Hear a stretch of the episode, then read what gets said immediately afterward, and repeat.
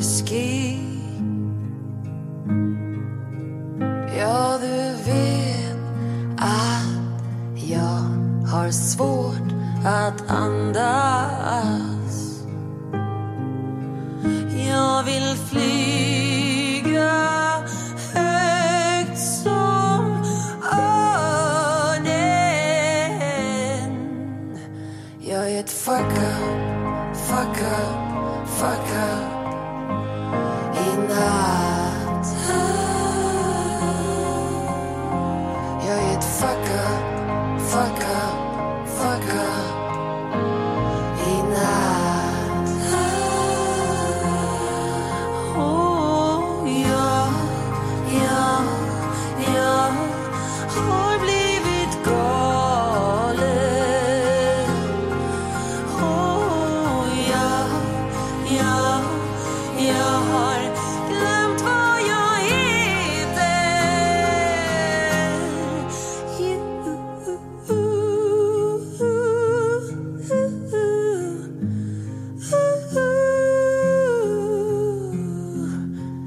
Sent tid. Där är Julia Freys nya singel helt exklusivt här. Fucked up. Det var ju bra. Otroligt bra. He- heja Julia.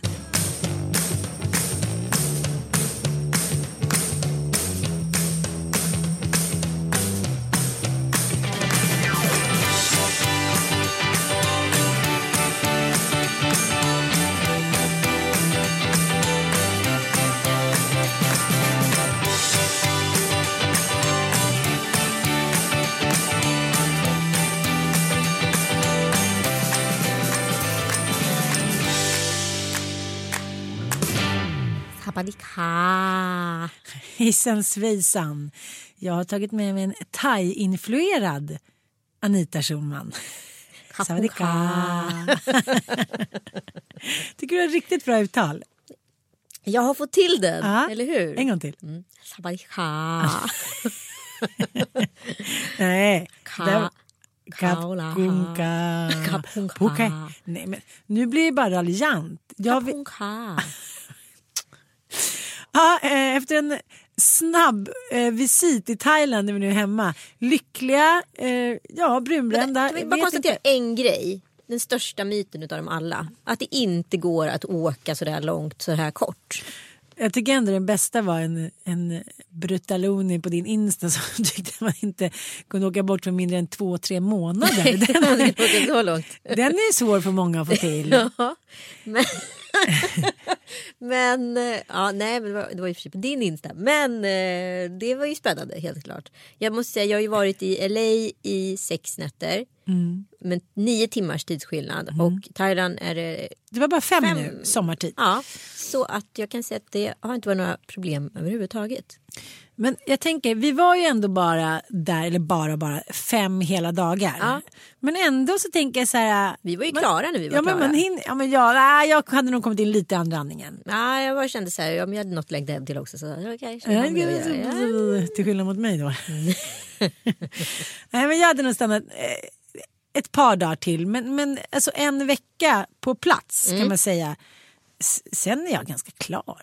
Men jag tycker ju att den optimala semestern är liksom tio dagar. Mm. Då har man liksom, det är precis innan det börjar bli tråkigt. Mm. Du förstår vad jag menar? Sen kanske vi har lite andra skills än många andra, vad vi tycker är roligt och tråkigt. Jo, men vi blir ju, alltså, jag tycker så här, en semester typ ska innefatta antingen att man åker till en plats och så sticker man iväg på olika liksom små utflykter som man kan ta sig. Det är därför jag gillar Turkiet, för då har man liksom en homebase. Och sen mm. så drar man iväg varje dag på en ny, på en ny beachclub eller ny strand eller vad det nu är. Liksom. Så då har man liksom ett ämne att, eller en grej att göra och se fram emot. Jag, jag tycker att det här planlösa vandrandet runt en pool eller ett hav, det får mig... Alltså jag tror inte att i mitt fall att det är bra för min själ. Din nomadsjäl. Exakt, nej, men för mig handlar det mycket om att så här, det är lika mycket liksom semesteri att inte ha krav. Men faktiskt kunna planera. Jag mår ju bra utav struktur. Men jag vet inte hur många semester jag har sagt så här, åh, det här stället är helt perfekt, här stannar vi resten av semestern. Alltså mm. bara tre dagar senare. Det är därför jag gärna inte förbokar. Men det här var ju perfekt. Ja. Tre kvällar på ena stället, tre kvällar på andra stället. Jätte... Ja, men båda ställena var ju fantastiska, ja, och härliga. Och det ena var lite mer liksom... Ja, men så här, ja, men, Phuket pool. Först, speedboat över till Krabi, tar en mm. timme. Och sen så är man liksom, har man två semestrar igen. Älskar två semestrar igen. Ja. Kan nämna fyra semestrar igen. Inga problem alls. Jag kände också så här, vad underbart det var att åka till Thailand på off-season. Det är ju svårt när barnen har börjat skolan. Men om man nu har förmånen eller liksom på något sätt kan lyckas. Vad underbart det är när det liksom... är den där tranquilo-känslan. Oh, när man så här, åker runt och puttrar med båten. Det är lagom mycket folk. Jag älskar off-season. Och det här är egentligen deras monsunperiod, eller man ska mm. kalla det. Men om man åker, så vi fick ju verkligen det starka tipset. Åker man i början av maj, då har inte det riktigt kickat igång. Och vi hade en regndag. Och det var, ja, inte, hela... det var inte hela dagen. Nej, det var inte hela dagen. Det var typ halva dagen. Ja. Det började ju regna strax efter ja, men ett, halv mm, två. Mm. Och sen så höll det i sig. Men det var inte hela världen. Liksom. Kunde man ligga och chilla och läsa en bok och ta det mm. lugnt. Jag måste inte säga så här. Fan, jag är så. Jag har kommit hem återigen. Geografisk avstånd. Det händer någonting i kropp och själ. Man kommer hem med nya grejer. Liksom. Ja, det är intressant vad som händer med så här body and mind. Bara du är borta från liksom härdsmältan i en vecka. Mm. Så insikter. Man säger, ska ta nya tag. Det kan handla om allt så här. Vad du ska ha för kak. Till, till balkongen. Jag vet att du, jag snöar in på grejer och mm. det gör du också. Absolut. Ja, nu pratade vi i förra podden om eh, life changing moments. Det är så här, så här mini year changing moment tycker jag. Allt från så här, ja, helt plötsligt kommer jag på vad min bok ska heta. Ja. Helt plötsligt kommer jag på ja, men så här, hur man ska göra med barnen med deras spar, bla bla.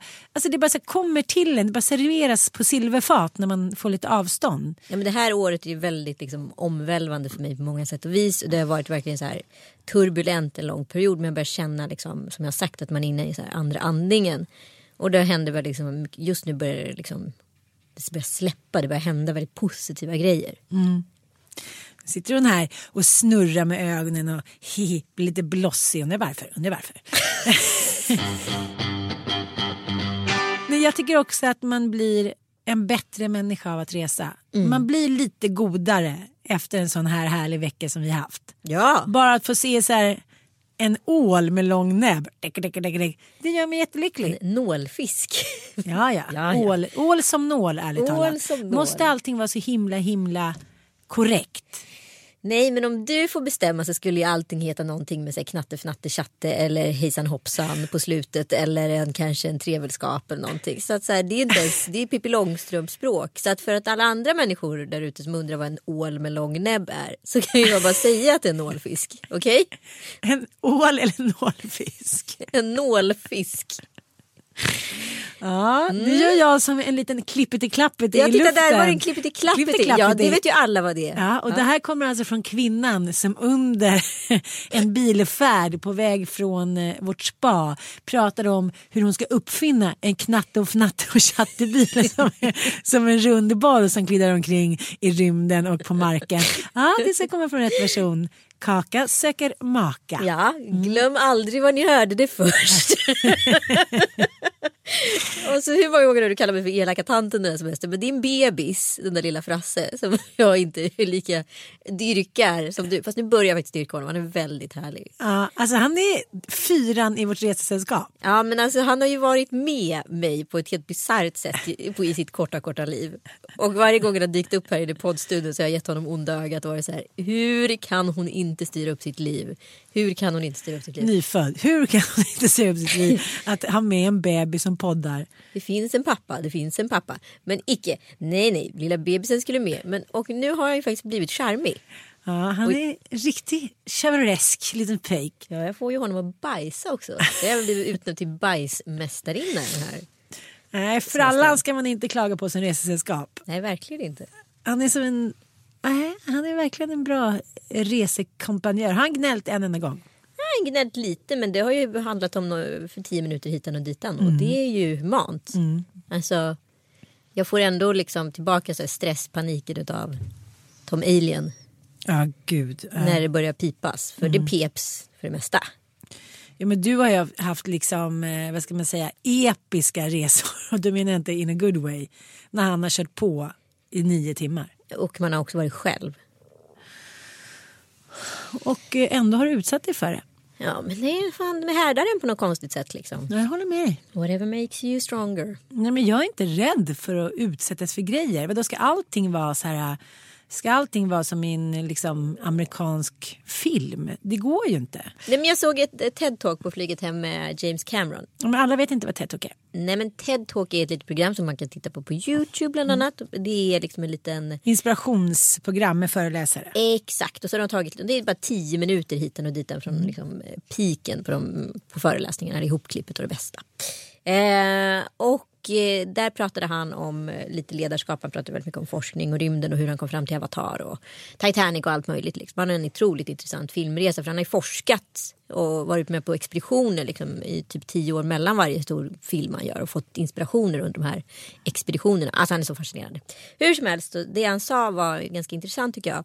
Att eh, failure is... is failure isn't an option. Det är typ den största klyschan. Att, så här, att misslyckas får man inte göra. Att misslyckas ska man göra. Men att rädsla, mm. det är aldrig ett alternativ. Att vara rädd för att misslyckas. Nej, men att vara rädd. Mm. Men det där är så lättare sagt än gjort. Jo, men de flesta människor begränsar sig ju själva genom rädsla. Mm. Alltså att de flesta människor... sitter ju fast i sig själva på grund av rädsla, normer, kultur. Kan jag göra så? Kan jag göra si? Alltså, du måste misslyckas. Det mm. ingår i livets struktur och mönster. Jo, jag vet. Men nu pratar ju han för västvärldens invånare. Absolut. Så här, då kan man misslyckas. Det är inte så att man blir kastad i vargen eller fängelsehål eller dör svältdöd. Ibland kan jag tycka så här, när människor pratar om failure och hitan och ditan. Ja, men lätt för dig att säga. Det är så här, jag kan inte riktigt heller misslyckas. Vem ska liksom försörja mina fem barn? Jag tycker... Nej, men alltså, du behöver inte dra det så himla stort. Jag nej, tänker liksom ur ett jobbperspektiv, mm. ur ett relationsperspektiv. Alltså, nej, men jag kan inte säga det till honom för då kommer han bli sur eller jag, jag kan inte vad heter det, ta det här ansvarsrollen för att det kommer inte jag klara av. Alltså allting sitter ju i huvudet. Att misslyckas, det ingår ju. Det är inte så jävla farligt att misslyckas, men att vara rädd för att misslyckas, mm. det är desto farligare. Men jag tycker om man jämför min förra långa relation med min nuvarande så är det ju liksom eoners skillnad. Just det där att trippa på tå, att inte säga vad man känner, att gå omkring och bygga upp känslomässiga barriärer, att ha ångest, att tänka på den andra mer än sig själv, bla bla bla. Jag, så här, jag har gjort den resan och det var liksom, det var ingens fel, det är bara som det blir ibland.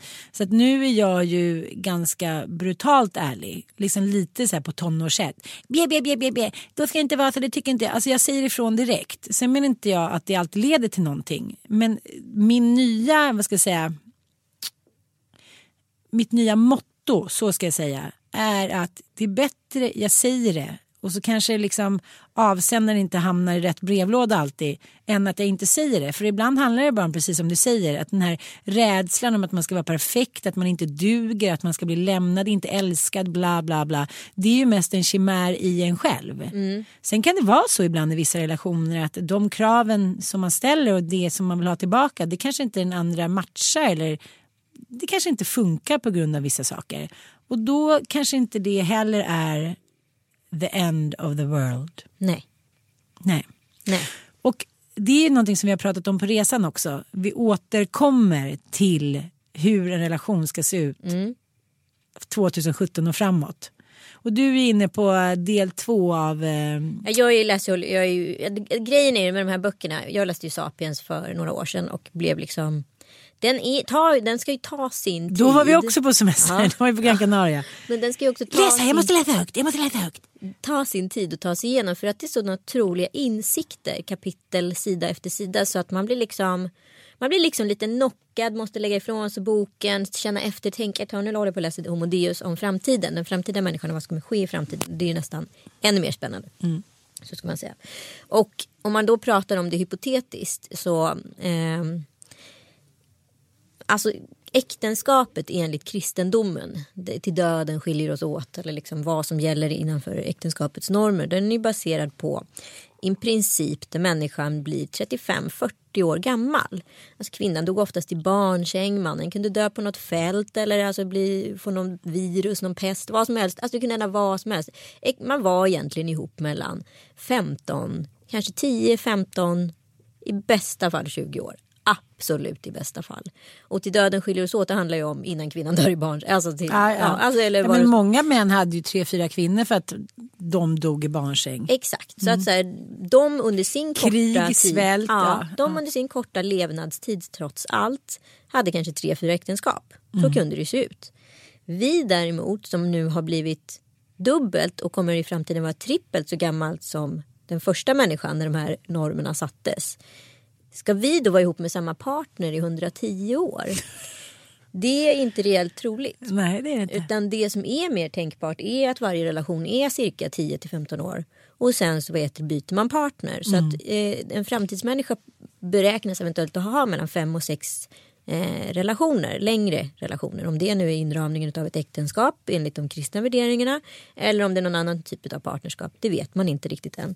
Eh, och det kan också vara så att en kvinna kan också i framtiden kunna vara fertil fram till hon är sextio. Så hennes första kull ungar som hon kanske får runt tjugofem, de kommer inte hon komma ihåg själva småbarnsåren på vid kull nummer Nej. fem. Mm. När, hon får, när hon är runt femtio minnas de första åren hur det var med första barnet. Så en kvinna kommer också kanske i framtiden också producera mer barn än vad man i snitt har idag, vilket är två, två och en halv. Mm. Är inte det jättefascinerande? Jo, men jag kan ju inte säga att jag så här glasklart minns Ossians liksom, jag menar, barndom, eller barndom nu, han fyller ju femton nu. Men jag menar, det är klart att det har gått massa år och jag tänker, det känns lite som samma sak, så här, ens första kärlek, tonårskärlek. Jag tänker på det lite med så här, nostalgi och det var då. Mm. Och nu börjar man om igen och jag vet inte, jag får inte riktigt ihop det i kropp och själ, förstår mm. du? Förstår du vad jag menar? Nej, nej, men jag förstår jag måste även få ihop liksom min gamla historia med den nya. Mm. Och så skapa en mishmash-historia. Och just nu är jag liksom lite inne i två världar. Förstår du vad jag menar? Ja, ja, absolut. Och som jag har så små barn som kräver liksom, eh, min uppmärksamhet. Så jag har tre barn som klarar sig liksom ganska bra själva. Det är också en konstig konflikt i kroppen. Och det tänkte jag på nu när vi var där vid Riley Beach. Där har jag varit med mina andra barn i ungefär den åldern som Frallan är. Det är också så här konstigt, det kändes som liksom ett annat liv. Ja, men alltså jag var på det hotellet som jag och Kalle var på när jag var gravid med Tom Allan. Mm, jättekul på... hotell, begravningshotellet. Nej, men nu fick du fel bild av det här. Det var faktiskt ett väldigt trevligt hotell, det också. Men det är också så konstigt att man går i sina gamla fotspår, förstår du? Och man bara så här känner att så här, man ser nästan visuellt, där låg jag vid poolen, eh, där beställde jag det där, där köpte jag den där, i det här tillståndet var jag. Man kan nästan komma in i så här samma t- sinnestillstånd i så här en nanosekund eller två. Mm, mm. Och sen så, så här, är man är man i ett annat liv. Alltså mm. man har ju så många liv. Mm. Vi lever ju inte bara ett liv. Och det pratar ju han också om i boken, att så här, vi håller på att prata om att vi så här, och i stenåldersmänniskan och vi ska tillbaka till naturen. Så det, alltså, ställ oss bredvid en viking eller en stenåldersmänniska eller vad som helst. Alltså så här, vi är ju en cyborg jämfört med den. En, en, en stenåldersmänniska skulle aldrig kunna ta antidepp eller skulle kunna eh, gå in på sin iPhone, gå i högklackade skor, byta en blöja. Alltså... Eh, optimera sin andning under ett springpass, vad fan var ens en träning för en sån människa, rätta sig mätt. Alltså vi är ju en robot mm. vi, och vi håller ju sakteligen på och blir en robot jämfört med Lucy i grottan eller vem vi nu ska jämföra oss med liksom. Men det är också att vi kan leva i så många chimära världar. Jag tänkte på det. Man såg... Vi lever ju också ett helt liv. För en människa som levde på liksom, sjuttonhundratalet. Alltså kunde komma ett besök var tredje vecka. Mm. Det var typ det som hände. Mm. Tänk alla de interaktionerna vi har på en vecka. Men det handlar ju om alla de här valen. De gör ju oss olyckliga. Och det var ju det vi var inne också när vi pratade med tjejerna i Ångestpodden. När vi hade en podd, m- ja. Mishmash. När vi var så här, men gud, lyllo er. Ni är nittiotalister. Ni kan bara så här... gå besärk och erövra världen och göra vad ni vill redan när ni är så här nitton tjugo år. Medan vi har så här fått jobba oss upp och man blivit nerputtad i någon liten grop och sen upp igen och skaka av sig och hit och dit. Ja, men det var ju det som Ida och Sofie sa, att okej, vi hade rätt. Det fanns en hel värld som stod där och väntade som man lätt kunde liksom få tillgång till. Men det var det också som kunde vara paralyserande. Mm. Att man tittade på alla andra som hela tiden bara så här, ja ah, men nu är det, nu startar jag en blogg, nu gör jag ett tv-program. Alltså så här, att det liksom skapas och så här, det är som en jävla fabrik. Man kan bara göra liksom så mycket på så kort tid. Ja, det... Att det också kan bli ångestskapande. Och det är därför unga tjejer mår så jävla dåligt idag. Ja, men självmord i u-länder, mm. det var en på hundratusen, mm. visade statistiken. Och självmord i i-länder, det var tjugofem på hundratusen. Mm. Det är en radikal skillnad. Och vi har ju egentligen allt vi kan och tillgå. I u-länderna så tar man oftast livet av sig kopplat till skam, skuld, mm. eller liksom man har dragit skam över sin familj på ett sätt, eller man kan inte liksom... Jobbet. Ja, alltså i Indien, i Kerala där jag är ifrån, där är det väldigt många som är väldigt högutbildade. Mm. Men sen finns det inte tillräckligt mycket överläkarjobb. Mm. Och då slutar de som skomakare och då skäms de så mycket för det så då tar de livet av sig. Men i, i, liksom, i västvärlden så är ju skammen oftast egenskap av egenskapad olycka. Mm. Eller på något sätt antingen medicinerad, drogat, mår dåligt i sig själv, ångest och, och så vidare. Eller uppmärksamhet, eller vad det nu beror på. Ja, men jag tror att det handlar väldigt mycket om det där. Dels så här att vi curlas. Mm. Eh, så att vi kan inte... Liksom, jag läste eller pratade faktiskt med en läkare om det här, en överläkare. Och han sa så här, det är väldigt svårt för unga tjejer idag som liksom... Det serveras mycket för... De kan ju liksom bli å- ångestbenägna och, och så här, typ, vilja ta sina liv för att de har blivit dumpade av en kille. För att det inte finns några motstånd på vägen upp till, liksom, till vuxenheten. Eh, själv kan jag tänka så här... Man ser många barn idag som liksom inte ens har varit ensamma i en skog. Ja. Liksom, de, hur, ska man, hur ska man kunna... Liksom, ta sig över barriär när man inte ens vet hur man ska ta sig över gatan. Jag Precis. tycker att det är på väg åt fel håll. Ja, alltså det, jag tror ju att det här skyddssamhället som håller på att byggas upp är mm. ju liksom en fara för mänskligheten eller för västvärlden. Men å andra mm. sidan så håller människan också på att spekulera i att vi har ju aldrig utmanat döden förrän nu. Det är ju mm. först nu som forskning och medicin, medicin och tech liksom kan göra oss mm. fyrahundra år gamla. Mm. Och då kommer det också betyda att människan måste ta väldigt mycket mindre risker. Om det nu är avsikten att bli gammal så kanske vi inte ska ta några risker. Men jag tror inte därför folk curlar just nu. Men varför är det människans sånt otroliga mål att bli så himla gammal? Jag vet inte, men det är väl en, det är väl en sista utmaning att övervinna döden. Alltså hela vårt liv är ju baserat på att det kommer ta slut. Ja. Alltså den inramningen, om man tar bort den inramningen. Ja, vad händer då? Vad händer då? Du kommer ju ha liksom kanske tjugo äktenskap. Du kanske kommer ha fjorton, femton, sexton kullar barn. Alltså, men den människan kommer ju också vara väldigt begränsad. Den kommer ju behöva leva ett liv väldigt mycket i V R. Det är ju V R människan kommer ta risker i framtiden, för att gå över gatan för en människa som är fyrahundra år, det är ju förenat med en absolut livsfara. Ja, men tror du att vi kommer bli liksom mycket fegare? Nej, men Google har investerat liksom åtskilliga miljarder år, alltså de har, Google har en jättestor forskningsavdelning som bara jobbar med sånt här i princip. Eh, och de har tagit fram för att de ska kunna uppdatera vävnader på olika liksom, delar utav kroppen, allt från liksom organförslitningsskador men också såna här eh, som händer och fötter som tar väldigt mycket stryk eller ryggen och sådana saker. De ska bara kunna gå in och rebota vävnad helt mm, enkelt. Mm. Och det är den, ja, det, det är döden som vi konkurrerar med liksom helt enkelt. Testa att men, överleva döden. Men då måste vi, dels så går vi mer och mer åt det robotaktiga för att vi liksom hänger oss mer och mer åt våra liksom smartphones, att leva ett liv utanför det fysiska liksom, mm. den verkliga världen. Och dels går vi mer och mer åt att bli robotaktiga för vi kommer kunna byta ut delar av vår kropp. Jag undrar vad det gör med människans själ. Ja, men den vi... som det alltid liksom har varit så åtrått i alla religioner, i alla tider så här, ja, människan har i alla fall en själ. Det är liksom, ja, men det skiljer oss från djuren. Det tror inte jag dugg på eftersom vi kommer från djuren, så att det där är ingen skillnad. De har ju såklart också en själ. Men låt säga att vi nu i snitt blir nittio år. Låt säga det. Mm. Och då ska vi bli, kanske bli fyra gånger så gamla som nu. Mm. Stenåldersmänniskan, den blev i snitt tjugofem år. Mm. Vi lever ju redan alltså, fyra gånger längre tid än vad den gör. Ja. I sin livstid i princip. Så att vi är ju en robot jämfört med en stenåldersmänniska. Så vi måste tänka på att när vi är fyrahundra år, då kommer vi sitta och känna samma sak. Då kommer vi tycka att vi just nu här, du och jag Ann, och alla som lyssnar är stenåldersmänniskor. Men jag bara känner så här, hur romantiken bara flyger all sin jävla väg. Finns det ens romantik i framtiden? Jo, men jag tänker så här, när man ligger och dagdrömmer och man suktar och trånar, kommer någon göra det? Kommer det bara vara så här, gå rätt på? Man blir liksom lite förälskad och förtjusta, så man vet att det ändå inte kommer att hålla liksom kanske för alltid. Jag har alltid gått in i mina relationer med så här, sån jävla tro på kärleken och romantiken, att det kommer vara forever, forever. Därför har jag också fastnat i relationer för länge. Men kommer man ha den känslan av liksom att det är men på vänta, liv och död? Men vänta, tänk nu. Det här kanske blir lite som att så här uppfinna hjulet igen.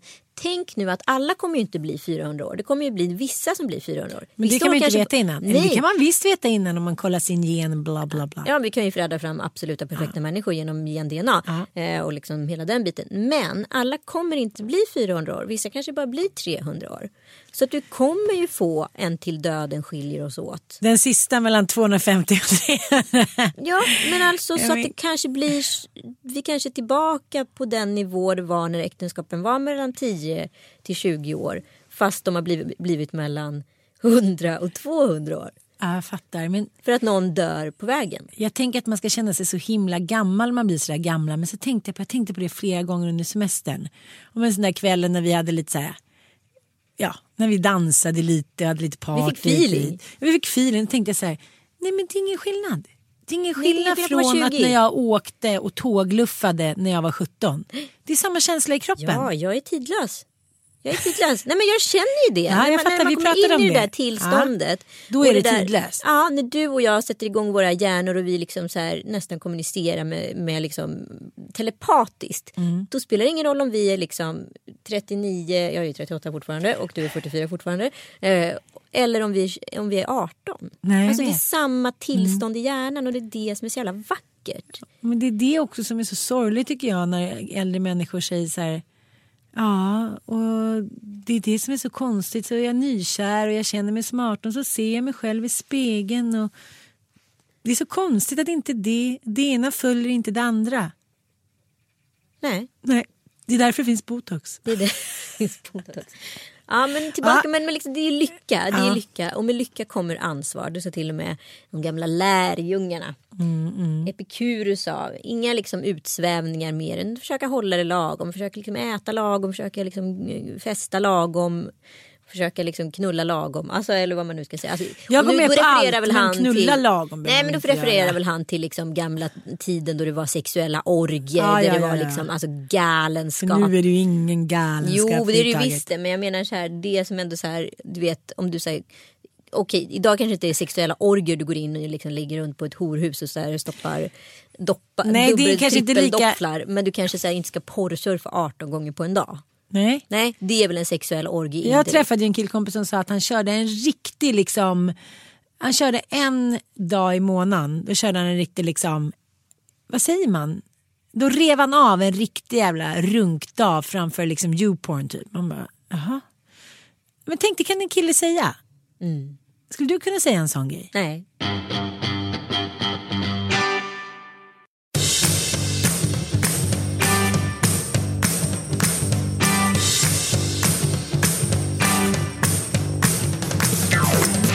Men jag, jag måste ändå säga, jag lyssnade ju på Framgångspodden med den här hjärnforskaren Mona Esmail Sade. Mm. Ja, men hon är, hon är verkligen grym. Eh, men hon sa ju det också, att eh, om man ska bli gammal så måste man ha mycket sex. Ja. Det gör en lycklig. Mm. Och jag ser ju också på de relationerna, de, de par vi känner som faktiskt är ihop fortfarande och har liksom levt lyckliga ihop i alla sina dagar, eller jag på att säga. De har ju väldigt mycket sex.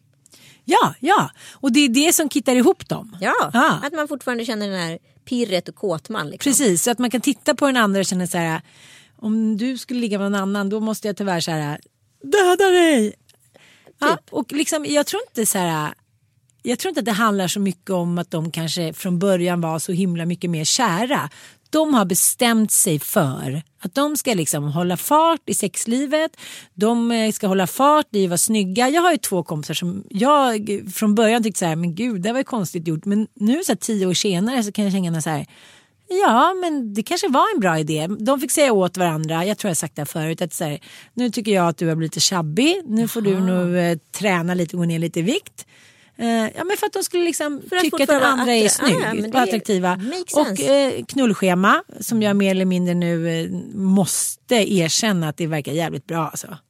För de endorfinerna som kickar igång när man har legat med varandra, även om det är en minut på toaletten eller på så här, nej men då är man ju så glad i flera dagar. Ja, nej men alltså tvätten, den, det den helande kraften sex kan mm. göra med är helt otroligt. Oh, jag älskar att ligga. Du ligger mycket. Hon ligger mycket, hon ligger mycket, fucky, fucky, fuck. Har vi någon bra låt vi kan spela här? Har du någon bra låt du vill spela upp här som du tycker så här kan vara en bra brygga till ditt liv just nu? Jag tycker det är roligt, så kan jag säga en låt. Hör nu pågår vänner, så ska jag... jag är bara tyst, jag är bara tyst, jag är bara tyst. Magnus, spelar du eh, Emil-låten då? Sing dudel dig, sing dudel dig, sing dudel dudel dig, sing dudel dig, sing dudel dig, hur geda geda mig. Och sen så säger jag, vet du vilken jag tror passar dig kan jag säga. Ja. Och vilken ska vi ta det? Ska du ta med Lil Kim? Den där som vi lyssnade på. Jaha, med Lil Kia. Ja. Nej, nej, nej okay, den är okay. För snuskig. Men säg någon annan då som är lite så här. Mm. Öppna upp ditt fönster. Nej. Nej, men någon som är lite snuskig. Om du har mer än halva inne. Ja. Ja.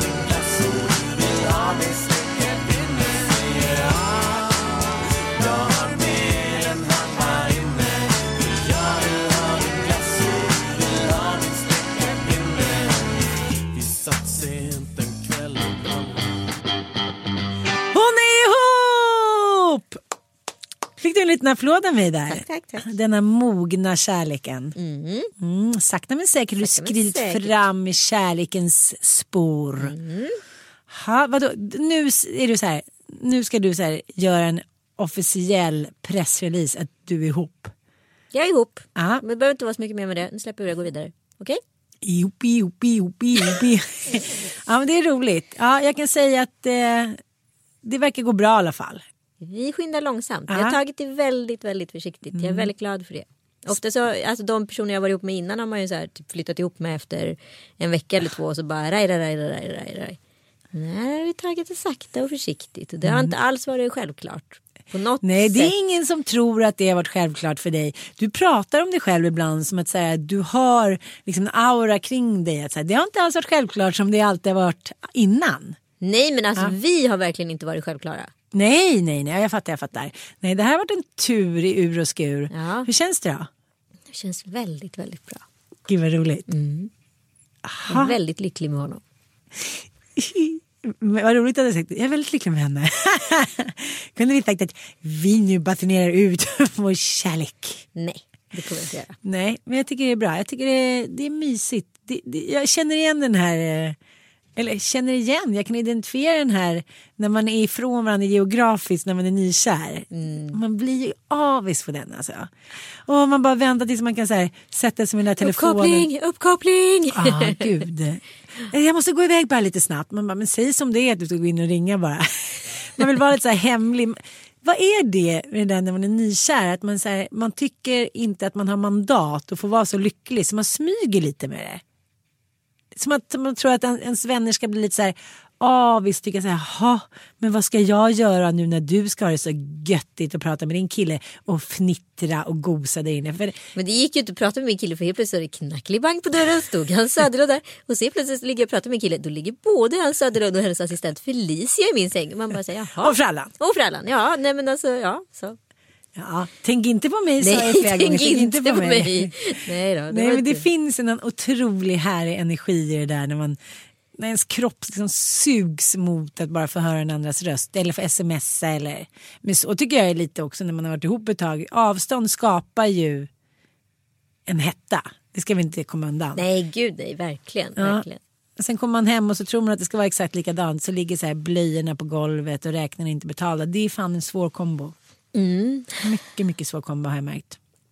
Vad ska man göra åt den svåra kombon? Jag vet inte, jag säger det och det sa ju mamma i intervjun och det tror jag ju på. Alltså så här, ha en extra lägenhet, var lite särbos.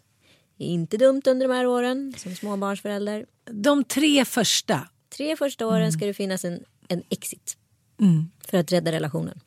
Men om man inte kan ha en extra lägenhet och hit och hit, vad ska man då för man exit? Man flyttar till sin mamma eller till en brorsa eller till en polare. I alla fall ha liksom ett så här, jag måste krascha rum. En måste krascha.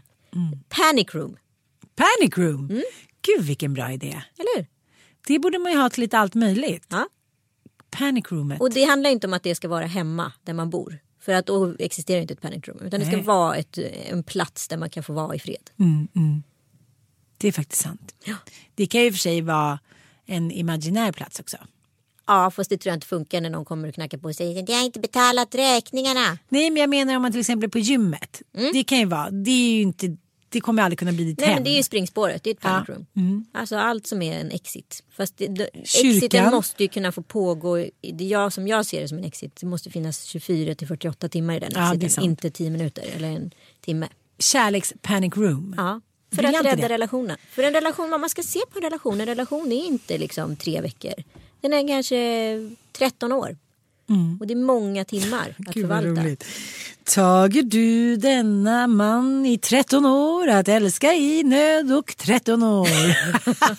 Nej, men inte vet jag. Men jag tror inte på liksom. Jag, jag tror att det är få relationer inom tio år kommer att överleva liksom femton-årsgränsen. Mm. Usch. Nej, men vadå? Nej, det kanske inte behöver men vara måste det vara ett tråkigt. Usch. Måste det vara ett usch? Nej, jag bara tänker på att jag kan älska den där känslan när man går in i en relation och tänker att det ska vara så här forever and ever på liv och död. Och i framtiden kanske man inte kommer tänka på samma sätt. Jag tycker bara att jag sörjer det lite bara. Men det kommer ju vara legio sen. Det kommer ingen som tänker på att det ska vara för alltid. Det kommer vara så här, det här är medan det är bra. Människan är under en föränderlig fas. Mm. Ja, vi har blivit äldre. Men vi lever efter värderingar som fanns för tvåhundra år sedan. Men gud, det var då tvåhundra år sedan, tusen år sedan. Ja. Jag vet, och det, det gäller att få ihop den här mishmashen utan att liksom allt går förlorat av de gamla värderingarna. För de är också väldigt fina. Det är ändå den liksom grundfundamentet som hela liksom världen har byggts på. Nu ska du berätta om din dröm. Ja, nu ska jag berätta om den. Gud, jag mår så dåligt av den. Nej. Jo, jag mår riktigt ja, men jag vill höra. Jag har ju suttit ja. och väntat. Du vill ju inte ens berätta innan podden. Utan Nej, jag men jag vågar ju inte för att du är så ond och säger att du inte gillar ond. Människor som pratar om drömmar. Jag är så jävla ond. Nej, men det var fel uttryck. Det var fel uttryck. Du... Ibland kan jag tycka att det är ointressant med människor som spottar ur sig drömmar på, som, som att det vore liksom. Det är så svårt att säga jaha, hoppsan hejsan. Nej, sa han det? Det har ju inte hänt. Det är det jag menar är det knasiga över drömmar. Det här har inte heller hänt. Men det här var eh, jag tycker ändå att den här åh, oh, jag skulle vilja att du var inne i min hjärna. Men det är du nästan, ja, men, det är nästan. Men jag drömmer att jag ska åka på en liksom, kändisfödelsedag till typ, jag tror att det var Helsingfors. Ja, ja men tänk dig liksom gänget runt omkring oss. Jag kan ja. inte säga några namn vilka som är med, för då kommer det kännas jobbigt för dem. Men liksom lite hitan och ditan, lite högt och lite lågt. Vi är ett flygplan som åker till Helsingfors på den här födelsedagen. En tjej fyller fyrtio. Ja. Eh, och jag är så här, jag är precis, det är som att det skulle hänt att jag hade åkt igår när vi kom hem. Ja. Jag är så här, men gud, jag har precis kommit hem. Ska jag göra det? Ska jag inte? Nej, ah, ja. Jag åker dit. Eh, det är en rolig fest. Eh, jag vaknar upp av att jag är död. Va? Planet har kraschat. Nej. Mm. Jag är hemma hos mitt ex. Och han är vad jag förstår, han ser inte mig. Och jag är så pratar med honom och han kan prata med mig och jag kollar i spegeln och det finns ingenting och han säger så här, du är död, du har kraschat. Och jag är så här, va? Eh, men barnen då, liksom, vem ska ta hand om barnen? Och han sitter med sin liksom padda och tycker så här, att inte det här är något konstigt. Sen fortsätter den här, alltså jag får ju panik, jag ser min gravsten. Jag ser alla kända namns gravstenar ute i trädgården. De är så här runda som framtidscirklar. Jag börjar läsa tidningarna. Jag vet fortfarande inte om jag är död fysiskt eller lever. Jag får ju panik, förstår du? Ja. Allting jag tänker på är att jag måste försöka förändra historien så att jag lever även fysiskt. Men det är som i den där filmen Haunted hela tiden. När man under hela filmen tror ja. att hon lever på riktigt. Sen på slutet så inser man att hon är liksom, att det är hon som är död, att det är hon som är död. Ja. Det är ju helt briljant gjort. Ja. Ja, den känslan har jag. Jag ja. förstår fortfarande inte om jag, om jag har dött eller fysiskt. Jag måste ta reda på det här. Jag måste ta reda på min historia. Och jag vet fortfarande inte. Ja, och då går jag in i affären och så kollar jag ett extra. Då ser jag att jag ser på Instagram att jag har varit med på festen. Ja. Jag kollar i dödsannonserna och då står det vilka som är döda, så står det Ann Söderlund, kanske död. Man har inte hittat min kropp. Nej. Ja, men du hör ju hur det här är. Och ja. Samtidigt så är den enda jag kommunicerar med är mitt ex. Och helt plötsligt så, bör han, så är, kan jag vara fysisk med honom. Alltså helt plötsligt är jag kött och blod igen. Eh, och jag vaknar och somnar om. Och när jag vaknar hemma i min egen säng så är jag fortfarande inte hundra på om jag har kraschat och lever eller om jag är död. Och den här kampen under natten som jag har med mitt inre jag och liksom mitt fysiska jag, att jag inte vet om jag är död och bara liksom är en vålnad. För känslan är ju hela tiden, vem ska ta hand om mina barn? Det är därför jag har blivit en vålnad. Jag är en osalig ande. Ja. Uh, och även när jag vaknar halv åtta i morse så vet jag fortfarande inte om jag är en vålnad som inte kan ta i mina barn och min man, eller om jag har kraschat på den här festen. Jag vet också vilken tröja jag har, jag vet vilken blus jag har, jag vet vilka som är där med mig. Så jag har allting i, men jag vet fortfarande inte om jag hittar död. Och sen så visar det sig att några har överlevt. Två, två män och en kvinna. Nej. Kan du ge mig att det här är en ganska kittlande dröm? Det är en jävligt kittlande dröm. Mm. Jag hade en sån där dröm för flera, flera år sedan, att jag blev våldtagen. Mm. Och när jag vaknade på morgonen så visst, var jag inte säker på om det hade hänt eller inte. Nej. Hade du blivit det? Nej. Men du vet, alltså, så här, alltså den var så verklig. Och hela settingen, vilka personer, dofter, situation, panik, allting. Så när jag vaknade på morgonen var jag så här, hände det här för liksom en vecka? Eller vad, alltså, har det hänt? Jo, men den här känslan var, jag fick en sån här otrolig förståelse. Jag bara, ja men det finns no doubt about it. Folk kan gå igen. Osaliga andar som är så här, jag måste se om det mina. Jag måste vara kvar. Ja. Jag kan inte gå till andra sidan. Nej. Det hände också med en kompis mamma. Hon kunde inte gå till andra sidan. Det här var några dagar efter, liksom, efter hon hade gått bort. Är det sant? Ja, då... Min kompis är på ett bibliotek med sina barn. Och det kommer fram en kvinna till henne som hon aldrig har träffat som säger så här: du, det här låter jättekonstigt. Jag har aldrig träffat din mamma. Jag har däremot träffat några väninnor till henne, men hon har tagit kontakt med mig. Och liksom, hon är på mig hela tiden, dygnet runt. Nej. Att jag ska hjälpa henne till andra sidan. För hon kan inte gå vidare. Så jag ska bara veta att jag håller på med det just nu. Och min kompis är så här: gud, jag tyckte jag såg henne liksom i morse som en sign i trädgården. Det är bara så här, hon känner också att hon inte har gått vidare. Hon bara, jag håller på hela tiden nu och hjälper henne. Jag vet inte, det kanske tar ett dygn till liksom. Och så ett dygn senare så hade hon så här, hjälpt henne över liksom, så att hon kunde förro. Men det är ju så här, jag vet ju det att så här, någon, någon gång snart så måste jag ju så här, ta tag i sorgen kring min mamma. Mm. För det som händer med mig, som jag känner också, det är så här att jag älskar liksom mina barn lite för mycket. Ja. Alltså jag menar inte så här, det är klart att man inte kan göra det. Men jag liksom... Men vi hade ju ett skarpt samtal där i, i, i Thailand. Ja. Jag tror det tog dig lite mer än vad du ville erkänna. Mm. Berätta om det då. Nej, men du är ju en person eh, som kan vara jävligt jobbig på alla sätt och vis. Mm. Men det som är din styrka... Eh, och det vackraste med dig, så jag nästan kan börja grina när jag tänker på, det är att du har ett hjärta av guld. Jag vet mm. ingen person som har ett hjärta av guld på det sättet du har. Nej, men gud vad du är gullig. Nej, och, men det hjärtat av guld, det innebär också att du bär ju hela världen på dina axlar. Du är allas mm. mamma. Mm. Du är allas mamma, men du bryr dig om alla på ett sätt som är liksom osunt för mig. Osunt för mm. dig själv liksom. Eller det kostar mer än vad det smakar för dig många gånger. Och det är ju en vacker egenskap som inte ska föraktas. Men ibland kostar det dig lite väl mycket. Mm. Eh, och då lider ju, den enda som du straffar av det i slutändan, det är ju du själv.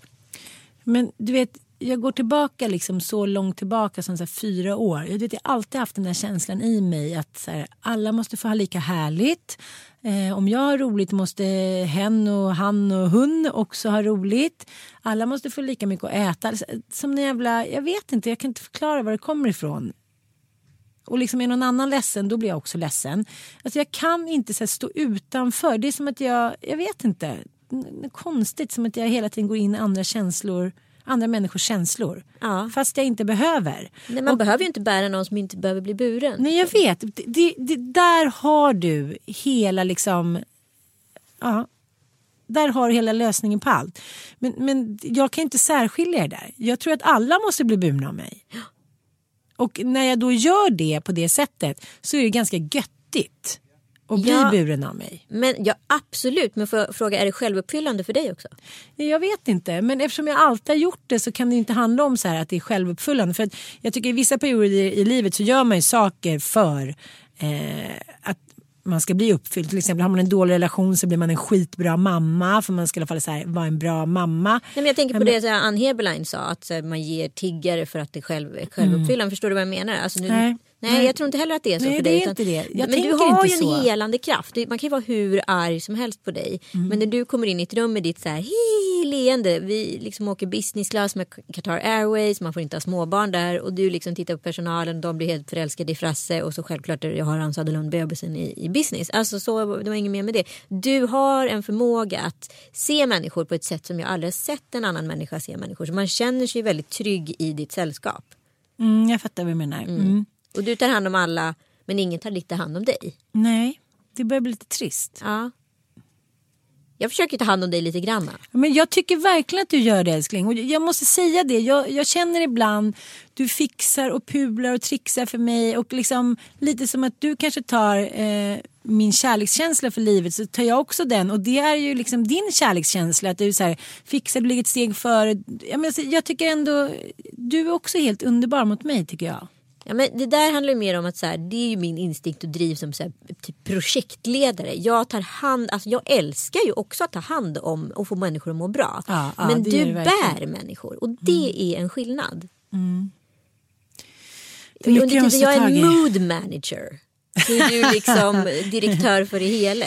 Du behöver inte ta ansvar för att en person ska ta en massage eller inte. Om den har liksom blivit bränd på dagen. Alltså du behöver inte, men du gör det. Och du repeterar det flera gånger för den här personen. För du, ska, för du vill att den ska, personen ska känna att den ska må bra. Mm. Även om den personen inte har valt det. Och vet mycket väl att den kan ta det beslutet själv. Så går du in och tar mandat över den känslan. Men är det fel då? Nej, det är inte fel. Men så där pratar man med män. Så pratar man med pojkar. Så pratar man inte med flickor. Därför är du en pojkmamma. Bekräftelse. Det här är intressant. Jag har haft en väldigt intressant diskussion med en kompis om bekräftelse. För eh, jag har lite olika, lite olika syn på det här. Om man nu ger bekräftelse så här, ja ah, men gud vad fin, du var gullig, du var fint hår du har och så vidare. Att man delar ut det i små kakor. Mm. Låt säga över en veckas sikt, bara för att mm. göra det oerhört pedagogiskt. Eh, pytsar ut små, små, små kakbitar. En dag i veckan ger en person en stor dos av bekräftelse. Under den tiden en annan person ger bekräftelse i små doser. Om det är en kaka som man delar ut, alltså en så här Maryland cookie-kaka, så får du antingen den på en lördag eller så får du en liten bit av Maryland cookie-kakan varje dag. Hur skulle du föredra att ha det? Som hundra procent av hundra procent skulle föredra, i alla fall av kvinnor, att få en liten del av kakan varje dag. Liksom, det ska man ta emot den där stora klicken en gång i veckan och så här, vara tacksam, leva upp till den stora klicken, också vara exakt på det humöret, stora klick erbjudandet. Det finns lite narcissism i kanske att så här, ge en kaka en dag och så bara så här, mm. Det tycker jag också, för det är ju ett sätt som många narcissister faktiskt använder sig av, att man så här, och då menar svälter, jag, svälter, svälter, ja, men då menar jag vardagsnarcissister. Mm. Och sen så helt plötsligt så kommer de och det är dyra presenter och det är sex och det är härligskap. Så man så här bara sitter hela, liksom, hela livet och väntar på när man ska bli sedd nästa gång. Jag tycker det är maktmissbruk. Uh-huh. Jag tycker det är en så här positionering att så här, du sitter och väntar på god... Det är askungementalitet. Ja. Nej, Nej men, för, för, men vet du vad jag tror problemet är? Det tror jag är han sitter i rädsla.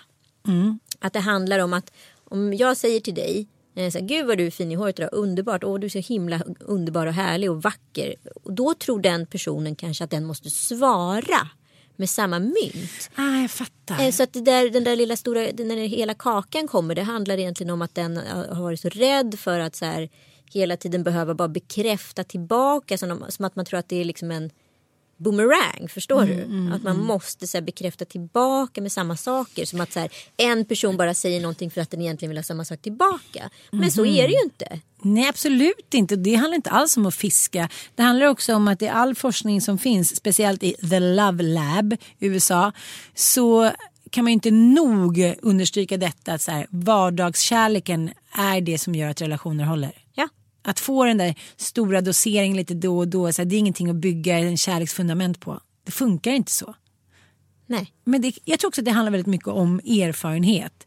Eh, ponera att den människan du pratar om nu kanske inte haft så himla många relationer. Så att hen tror att så här, det är så det går till och det, det krävs så mycket tillbaka. Det finns en rädsla i det också. Mm, absolut. Men eh, vem du än är där ute i hjärtan så är det så här, det funkar inte så, utan man måste få både och, tycker jag. Ja, lite absolut. Klick varje dag. Alltså, varje dag går inte att leva upp till. Och sen den där stora kakan. Jag fick till exempel lite rosor igår när jag kom hem. Det fick jag med. Vardags... Fick du? Ja. Så, så, jag fick rosa. Jag med, jag med. Hade det pratit med Virandre, Emil och Alfred.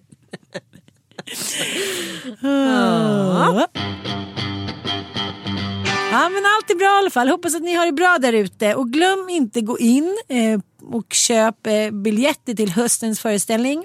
Vi har skrivit den nu i Thailand. Alltså fan, vi älskar Thailand. Ja, jag gör också det. Vi måste tillbaka. Ja, så jag känner det. Men nästa gång vill jag vara kvar längre faktiskt. Ja, faktiskt. Mm. Men det var underbart på Krabi, tycker jag. Jag blev lite besatt av den här villan vi bodde i.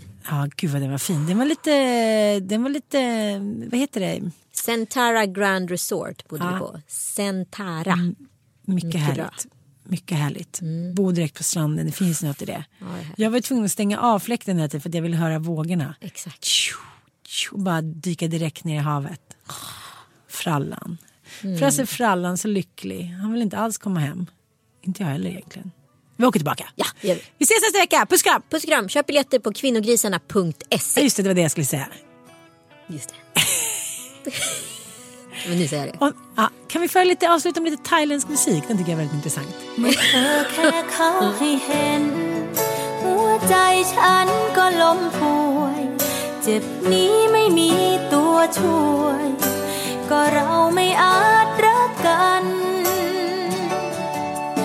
เป็นแฟนคือเธอกับเขาการแอบรักเป็นเรื่องของฉันได้ใกล้แค่ตอนร่วมงานไม่เคยได้เดินร่วมทาง